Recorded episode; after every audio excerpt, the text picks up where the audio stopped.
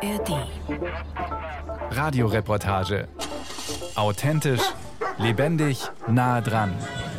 Ein Podcast von Bayern 2. So thank you very much once again. I hope you will survive till the end of uh, showcase. Gastfreundschaft ist ein hohes Gut in Georgien.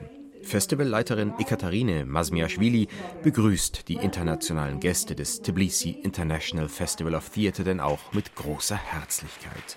Preist das vorzügliche georgische Essen, den berühmten Wein und natürlich das georgische Theater, das sich sechs Tage lang im Georgian Showcase in seiner ganzen beeindruckenden Vielfalt präsentieren wird. Rund 50 Stadt- oder Staatstheater gibt es hier. Dazu eine rege freie Szene, und das bei einem Land, das in etwa so groß ist wie Bayern. Ein rauschendes Theaterfest könnte dieser Showcase werden. Doch die Festivalfreude bleibt nicht ungetrübt. Data Tawaze, Regisseur und Mitglied des Festivalboards, gießt in seiner Eröffnungsrede kräftig Wasser in den georgischen Wein. As we gather here today, we are actually aware of the profound geopolitical changes and the distressing turmoil in Ukraine. All our support goes to Ukraine right now, and we wish them victory. Tawaze, der sich durch Inszenierungen am Deutschen Theater Berlin oder am Schauspiel Frankfurt auch in Deutschland einen Namen gemacht hat, beginnt seine Ansprache mit einer Solidaritätsadresse an die von Putins Truppen überfallene Ukraine. Wir wünschen der Ukraine den Sieg, sagt er unter beifälligem Nicken seiner Zuhörerschaft, um dann überzuleiten auf die Situation im eigenen Land im bedrohlichen Schatten des übermächtigen Nachbarn Russland, auf die Schockwellen geopolitischer Umwälzungen, die für erhebliche Verwerfungen auch und gerade in Georgien sorgen, und auf die Rolle von Kunst und Theater in diesen Zeiten, auf deren Kraft, aber auch auf die Gefahren, denen sie ausgesetzt sind. Und schon ist man als Gast aus dem Ausland mittendrin im Kulturkampf, der in diesem Land und rund um dieses Festival tobt. In the face of these challenging times, we believe more than ever in the transformative power of art and culture to bridge divides, nurture understandings, and promote peace and democracy. Georgiens Kultur ist in Gefahr. Das Theater, ebenso der Film, die Literatur, die Museen. Seit gut einem Jahr strebt die Regierung der Kaukasusrepublik den radikalen ideologischen Umbau der Kulturlandschaft an. Systematisch werden unliebsame Museumschefs, Theaterintendanten oder Filminstitutsleiter durch linientreue Funktionäre ersetzt. Diese Linie gibt die Partei Georgischer Traum vor, die das Land seit 2012 regiert. This is obviously already pro-Russian. Uh, we can say it loudly. Man kann es ruhig laut sagen. Wir haben eine unübersehbar pro-russische Regierung. Und ich wünsche mir inständig, dass wir sie bald los sind. Aber nach über 30 Jahren Unabhängigkeit und der Geschichte, die Georgien mit Russland hat, fällt es mir auch schwer einzugestehen, dass diese Regierung Russland in die Karten spielt.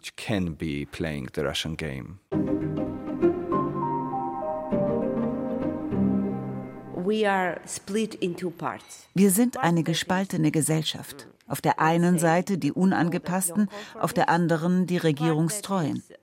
Der Kurs, den diese Regierung gerade fährt, ist für mich unerträglich. Happened.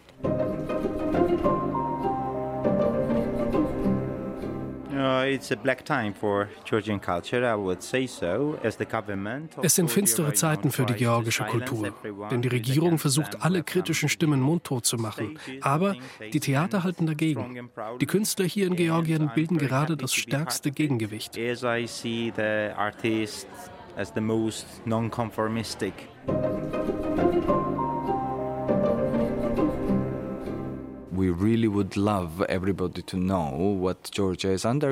Wir wollen unbedingt, dass alle erfahren, was Georgien gerade durchmacht. Wir hoffen sehr, dass wir in unserem Kampf nicht im Stich gelassen werden. Mein Eindruck ist, dass der Westen die Bedeutung Georgiens, überhaupt der ganzen Region, verkennt, während Russland uns nie übersieht.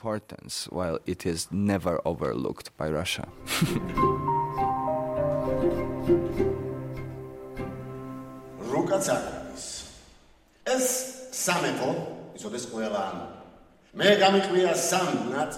Premiere im Rahmen des Festivals am Vaso Abashidze Neuen Staatstheater. Auf dem Spielplan steht Shakespeares King Lear. Die Tragödie eines Königs, der abdanken will zugunsten seiner Töchter und doch nicht loslassen kann. Lears Untertanen sitzen am Anfang hinter Ölfässern, wie Abgeordnete in ihren Parlamentsbänken. Der Monarch als Öloligarch. Das erinnert doch schwer an Bezina Ivanischvili, Gründer der Bewegung Georgischer Traum, deren erster Ministerpräsident und bis heute starker Mann im Hintergrund. So stark, dass viele in Georgien von einer Marionettenregierung an den Fäden des milliardenschweren Unternehmers sprechen, der sein Vermögen in Russland verdient hat und sich das Geschäft nicht kaputt machen lassen will. Daher die pro-russische Haltung. King Lear am Basu Abashidze Theater inszeniert hat David Dojaschwili. Mit großem Klang und Stroboskopgewitter beim berühmten Sturm auf der Heide, dem der Titelheld ausgesetzt ist, nachdem ihn seine Töchter schließlich doch noch entmachtet haben. Und mit erkennbarem Willen, das Stück gegenwartspolitisch aufzuladen. David Dojaschwili gehört zu den Altmeistern des georgischen Theaters, zu renommiert, als dass sich die Regierung getraut hätte, ihn abzusetzen. So ist er einer der wenigen verbliebenen Staatstheatermacher, die sich noch gegen den Regierungskurs stemmen. Die Bühne ist in seiner Inszenierung die meiste Zeit in blaues Licht getaucht. Auch Liers Hofstaat trägt Uniformen in Blau. Kein Zufall. Blau ist die Parteifarbe des georgischen Traums. Hört man sich im Premierenpublikum von King Lear um, erklären viele, das Stück lasse sich aber auch ohne solche aktuellen Anspielungen auf die Lage der Nation beziehen. The scene when Gloucester is blinded and he says that the freaks are who governs blinded people. Just one phrase was that uh, when you're blind, uh, the stupid fools are leading the way. Der berühmte Satz von dem Irren, der den Blinden führt, beispielsweise den Shakespeare den geblendeten Grafen Gloucester zum wahnsinnig gewordenen Lear sagen lässt, für diese Zuschauer eine treffende Beschreibung der Beziehung zwischen der georgischen Regierung und weiten Teilen der Bevölkerung. Im Foyer des Vaso-Abaschidze Staatstheaters läuft laute Clubmusik. Obwohl ein Altstar inszeniert hat, das Publikum ist auffallend jung. Filmt auch schon mal ganze Szenen während der Vorstellung ungeniert mit dem Handy mit und wirkt enorm begeisterungsfähig. Immer wieder gibt es Szenenapplaus und am Ende Standing Ovations. The audience is on our side and das Publikum ist auf unserer Seite und es wächst und wächst. Bei uns haben die Zuschauerzahlen nach der Pandemie sogar zugenommen, aufgrund der politischen Lage. Die Künstler zeigen Haltung, sind eine lebhafte Stimme der Zivilgesellschaft. Die Menschen vertrauen den Schauspielern und Regisseuren, die sie lieben. Daher der Zuspruch.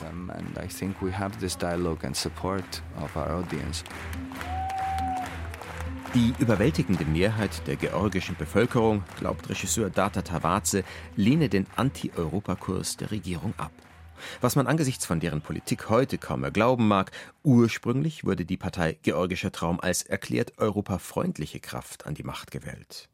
Aber das, meint Tawaze, sei nur Verstellung gewesen, Wahlkalkül, Schmierentheater. In 2012 it was just a mask to win the election. Spätestens mit Beginn des Ukraine-Kriegs habe die Partei den Kurs korrigiert und zeige nun ihr wahres Gesicht hinter der Maske. Very much since the war started in Ukraine, they changed the vector and here we are. Wer genau hingeschaut hätte, so Data Tawaze weiter, der hätte freilich von Anfang an die reaktionäre Grundhaltung des georgischen Traums erkennen können.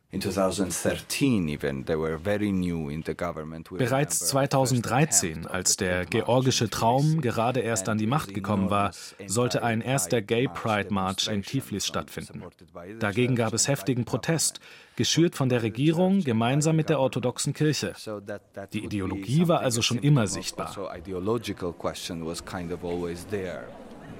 Data Tawaze ist nicht nur Teil der erweiterten Leitung des Tbilisi International Festival of Theatre, er gehört auch zum Leitungsteam am Royal District Theatre, der wohl wichtigsten Bühne der freien Szene in Georgien, wo eines der absoluten Must-Sees des Festivals auf dem Spielplan steht. Phaedra in Flammen von Nino Haratischvili.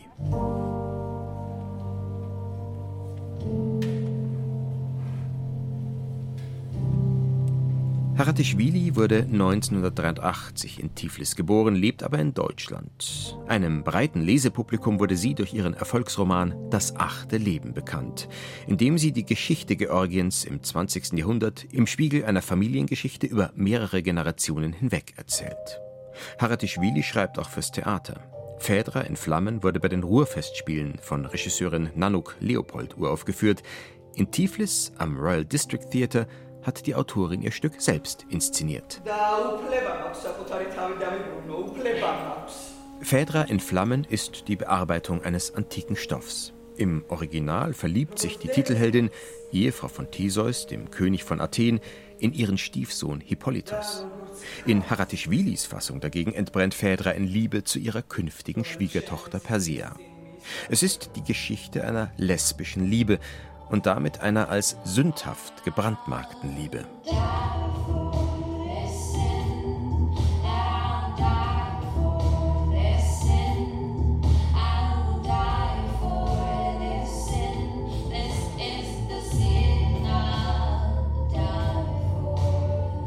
Haratischvili hat ihr Stück vor gut zwei Jahren während eines längeren Aufenthalts in ihrer Geburtsstadt Tiflis geschrieben.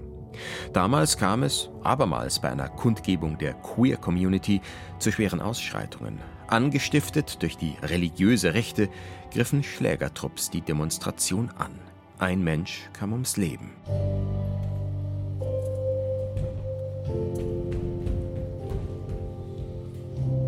In der verbotenen Liebe zwischen Phaedra und Persea drückt sich bei Haratischvili das Aufbegehren gegen ein repressives System aus. Phaedras Widerstandsgeist allerdings glimmt zu Beginn der Handlung nur auf Sparflamme. Es braucht die unbedingte, fast schon unbekümmerte Leidenschaft der eine Generation jüngeren Persea, um das Feuer in Phaedra zu entfachen.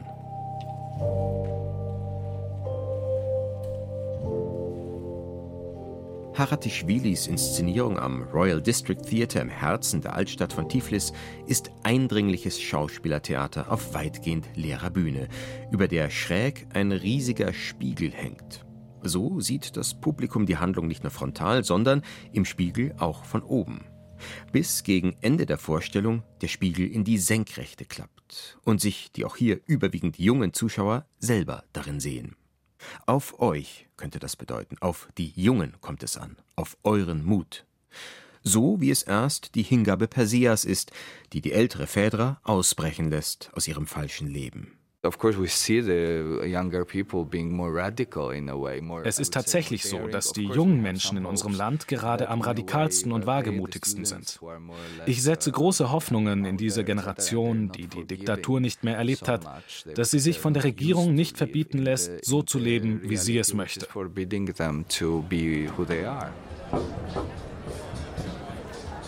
Das junge Georgien kann man unter anderem im Fabrika erleben. Das Gebäude und Gelände einer ehemaligen Seidenfabrik hat sich in einen Szenetreff verwandelt. Rings um einen mit Lichterketten und bunten Wimpeln überspannten Innenhof, in dessen Mitte eine riesige Diskokugel hängt, reihen sich Kneipen, Ateliers, Galerien und Boutiquen aneinander, die bis in den späten Abend hinein noch aufhaben.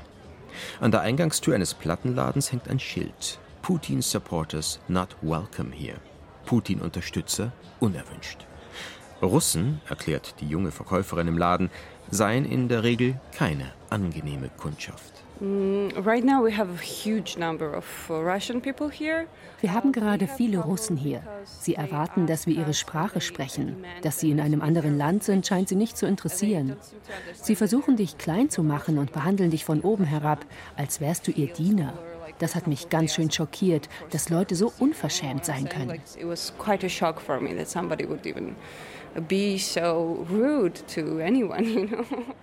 An die 300.000 Russen seien seit Beginn des Ukraine-Kriegs nach Georgien gekommen, heißt es. Und die wenigsten, davon sind viele Georgier überzeugt, seien Oppositionelle, die vor Putin geflohen sind.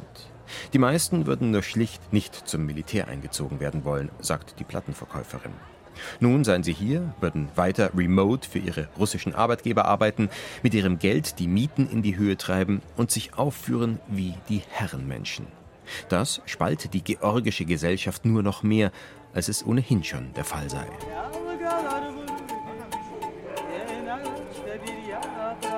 Spaziert man nach dem abendlichen Besuch im hippen Fabrika durch das nächtliche, spätsommerlich laue Tiflis, nur noch wenig Verkehr, Straßenhunde bellen die vereinzelt vorbeifahrenden Autos an, eine Straßenmusikerin scheint mehr für sich selbst als für die ohnehin kaum vorhandene Laufkundschaft zu singen, dann wäre von der Anspannung, von der aufgeladenen Atmosphäre kaum etwas zu spüren, wären da nicht die zahlreichen Fuck Russia oder Fuck Putin Graffitis. Außerdem begegnen einem auf Schritt und Tritt ukrainische Fahnen neben der georgischen, wehend an Häuserfassaden oder auf Mauern gesprayt. Dazu unzählige We Stand with Ukraine Aufkleber auf Schaufensterscheiben oder Ladentüren. Auch die EU-Flagge ist überall zu sehen. Die Bevölkerung ist 90-prozentig, würde ich jetzt mal sagen, also ganz einfach mal so frei heraus, für Europa und teilt europäische Werte und fühlt sich Europa zutiefst verbunden. Sagt Wacho Tschaischwili. Er ist bildender Künstler, geboren in Georgien. Seit seinem zehnten Lebensjahr lebt er in Deutschland, reist aber immer wieder für mehrmonatige Aufenthalte in das Land seiner Geburt. Gerade ist er für Recherchen zu einem Kunstprojekt in Tiflis und schaut sich bei der Gelegenheit beim Tbilisi International Festival of Theatre ein paar Produktionen an. Die wachsende Zahl der Russen im Land sieht auch er mit Sorge. Dieses Land ist eigentlich vom russischen Anspruch aus irgendwie eine Erweiterung. Es ist eigentlich in ihrer Sichtweise Südrussland. Für die Russen war Georgien immer Solnitschnaya Grusia, also das sonnige Georgien ein Ort, an dem man sich erholen konnte, ein Ort, an dem man ja, die Kulturelite in Anführungsstrichen, also große Komponisten, Literaturschaffenden, also Boris Pasternak und Tschaikowski zum Beispiel, also eben sich also die Inspiration holten. Im 18. Jahrhundert verleibte sich das Zarenreich Georgien ein. Nach einer sehr kurzen Phase der Unabhängigkeit zu Beginn des 20. Jahrhunderts, nach dem Ersten Weltkrieg, schluckte die Sowjetunion das kleine Land. Und seit der neuerlichen Unabhängigkeit nach dem Zusammenbruch der UdSSR muss sich die Kaukasusrepublik nun gegen die Großrussland-Träume Wladimir Putins wehren. 2008 kam es zum Krieg um die georgischen Regionen Südossetien und Abchasien, die Russland bereits zu Beginn der 1990er und bis heute besetzt hält. Die Situation erinnert doch stark an die Lage der Ukraine, wo Putins Truppen ebenfalls schon vor dem Angriffskrieg die Krim und den Donbass okkupiert hatten. Die Parallelen, erläutert Wachuchaschwili, würden aber noch weiter reichen und seien Grund für die große Solidarität der Georgier mit der Ukraine. Man teile ein ähnliches Schicksal. In Georgien haben zum Beispiel immer schon Muslime und Christen zusammengelebt und auch Juden Ähnlich auch in der Ukraine. Also wenn man sich jetzt die Krim anschaut, also da die Krim-Tataren und so weiter. Und das waren schon immer ethnisch und sprachlich, kulturell und religiös pluralistisch geprägte Gesellschaften. Und genau das wurde benutzt, diese ethnischen Gruppen, durch gezielte Schachzüge, also durch Anheuerung von Schlägertrupps, durch Söldnergruppen, durch also äh, gezielter Fallstreuung von Informationen gegeneinander aufzuhetzen. Und also diese Strategie, die ist eigentlich sehr, sehr alt. So wurden Kunstschätze und Kulturgüter, die als Grundlage einer gemeinsamen Geschichte und Identität der pluralistischen georgischen Gesellschaft hätten dienen können, in großem Stil zerstört. Vielleicht sind ja deshalb die Theater als gemeinschaftsstiftende Orte von umso zentralerer Bedeutung, und die Bestrebungen der aktuellen pro-russischen Regierung, die Theater auf Linie zu bringen, nur ein weiterer Versuch, den Zusammenhalt im Land zu zerrütten. In unserem kollabierenden Staat ist auch unsere Liebe zusammengebrochen, heißt es dazu passend einmal in Unlove, einer Performance des freie Szene-Kollektivs Open Space. Misha Czarkwiani gehört zu den Gründern der Truppe, die sich der Avantgarde und dem Experiment verschrieben hat und dem Widerstand. Es ist enorm wichtig, unabhängige Orte zu haben, um andere Ideen zu verbreiten, wo wir über die Menschen und ihre Probleme sprechen können und vor allem über Politik. Freies Theater, In Georgien ist das nicht nur eine Frage der Organisationsform, sondern der politischen Unabhängigkeit. Je mehr die staatlichen Theater unter die Fuchtel der Regierung gestellt werden, desto wichtiger werden Bühnen, an denen noch Kunst und Meinungsfreiheit herrscht. Ich will, dass Theater politisch ist. Denn Theater, das in Georgien gerade nicht politisch ist, ist schlichtweg tot. Entweder du bist politisch oder du bist ein Megafon russischer Propaganda und des georgischen Traums, der in Wahrheit und ganz offensichtlich ein russischer Traum ist.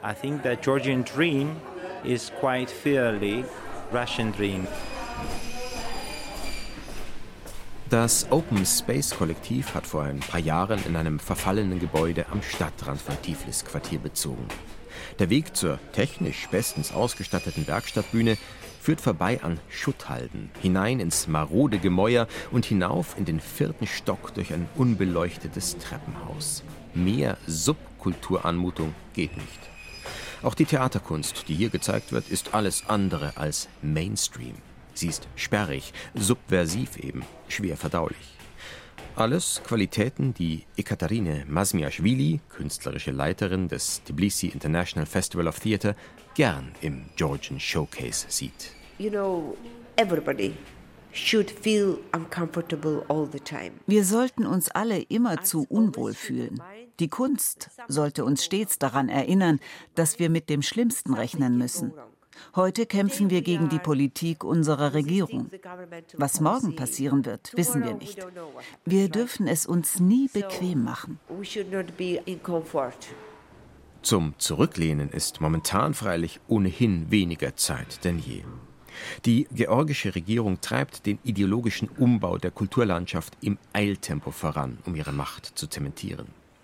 Das Theaterfestival hält dagegen. Der Georgian Showcase ist dabei ein Schaufenster für die westliche Welt, in dem Ekaterine Masmiaschwili nicht nur das georgische Theater in künstlerischer Spitzenqualität präsentieren will, sondern vor allem das Land selbst und seine Leute. Georgien wird sich nie von Europa abwenden. Nie.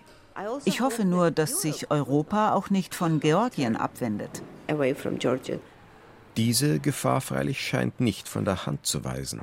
In der fieberhaften Diskussion um einen zügigen EU-Beitritt der Ukraine ist Georgien ins Hintertreffen geraten. Es gibt diese Angst, dass Georgien als nächstes auf Putins Liste steht. Aber eben nicht nur Georgien. Es gibt eine Fülle von Ländern, die als nächstes an der Reihe sein könnten. Es geht also um weit mehr als das Schicksal irgendeines Landes, nicht größer als Bayern, weit ab vom Schuss, das man im Zweifelsfall halt doch den Russen überlassen könnte. Der demokratische Westen, sagt Regisseur Data Tawaze, sollte ein Eigeninteresse daran haben, Georgien vor der Aggression Russlands zu bewahren. Selbst mit der aktuellen Regierung ist Georgien noch eine Insel der Demokratie in dieser Weltregion. Die Menschenrechtslage ist unendlich viel besser als in den unmittelbaren Nachbarländern. Man muss sich doch nur mal umschauen, um festzustellen, dass Georgien noch eine Art Leuchtturm ist. Außenpolitisch betrachtet ist der Georgian Showcase beim Theaterfestival also Teil der Bemühungen, das Land wieder ein gehöriges Stück weiter ins Rampenlicht zu rücken. Innenpolitisch geht es darum, unüberhörbar zu bleiben, als Stimme der Zivilgesellschaft. Das aufwühlendste Drama spielt sich gerade auf politischer Bühne ab.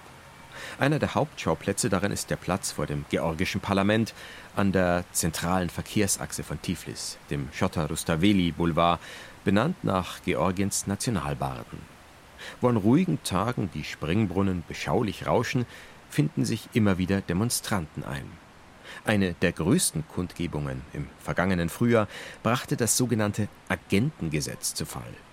Nach russischem Vorbild wollte die Regierung ein Register unliebsamer ausländischer Organisationen einführen, um deren angeblich schädlichen Einfluss auf das Land zu unterbinden. Immer wieder werden vor dem Parlamentsgebäude auch Mahnwachen für die Ukraine abgehalten. Die Protestierenden beschallen den Platz mit ukrainischen Volksliedern und halten Bilder von Wladimir Putin mit Hitlerschnauzbart in die Höhe. Ein deutliches Signal an die georgische Regierung abzurücken vom Kriegsverbrecher im Kreml. Im kommenden Jahr wählt Georgien. Obwohl eine Mehrheit der Georgier den pro-russischen Kurs der Regierung abzulehnen scheint, ist das Happy End mehr als ungewiss. Es fehlt an tragfähigen Alternativen. Die Opposition ist zersplittert und auch die Propagandamaschinerie der Regierung läuft auf Hochtouren, um Gegner zu diskreditieren.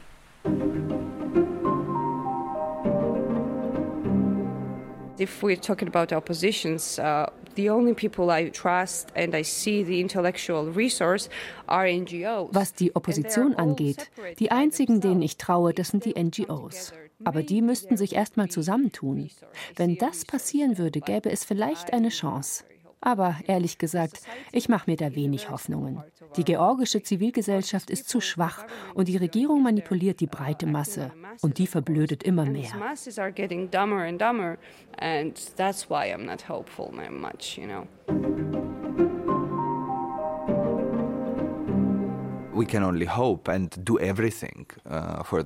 Wir können nur hoffen und alles tun für einen Regierungswechsel im nächsten Jahr. Wir dürfen keinen Tag ruhen. Denn ich bin mir sicher, die Regierung wird ebenfalls alles dafür tun, an der Macht zu bleiben. Es wird keine rote Linie mehr geben, die sie nicht überschreiten wird. Aber ich bin auch davon überzeugt, dass die Menschen es hier einfach leid sind.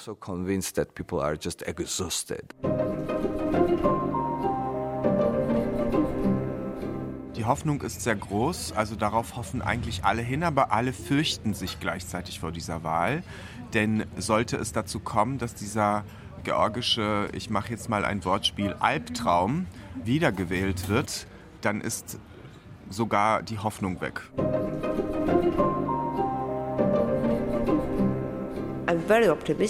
Ich bin sehr optimistisch. Jede Regierung kann nur eine bestimmte Zeit lang gegen den Willen ihres Volkes handeln, aber nicht auf Dauer. Vor uns liegt ein schwieriges Stück Weg, aber wir werden unseren Weg finden. But we will find our way. Sie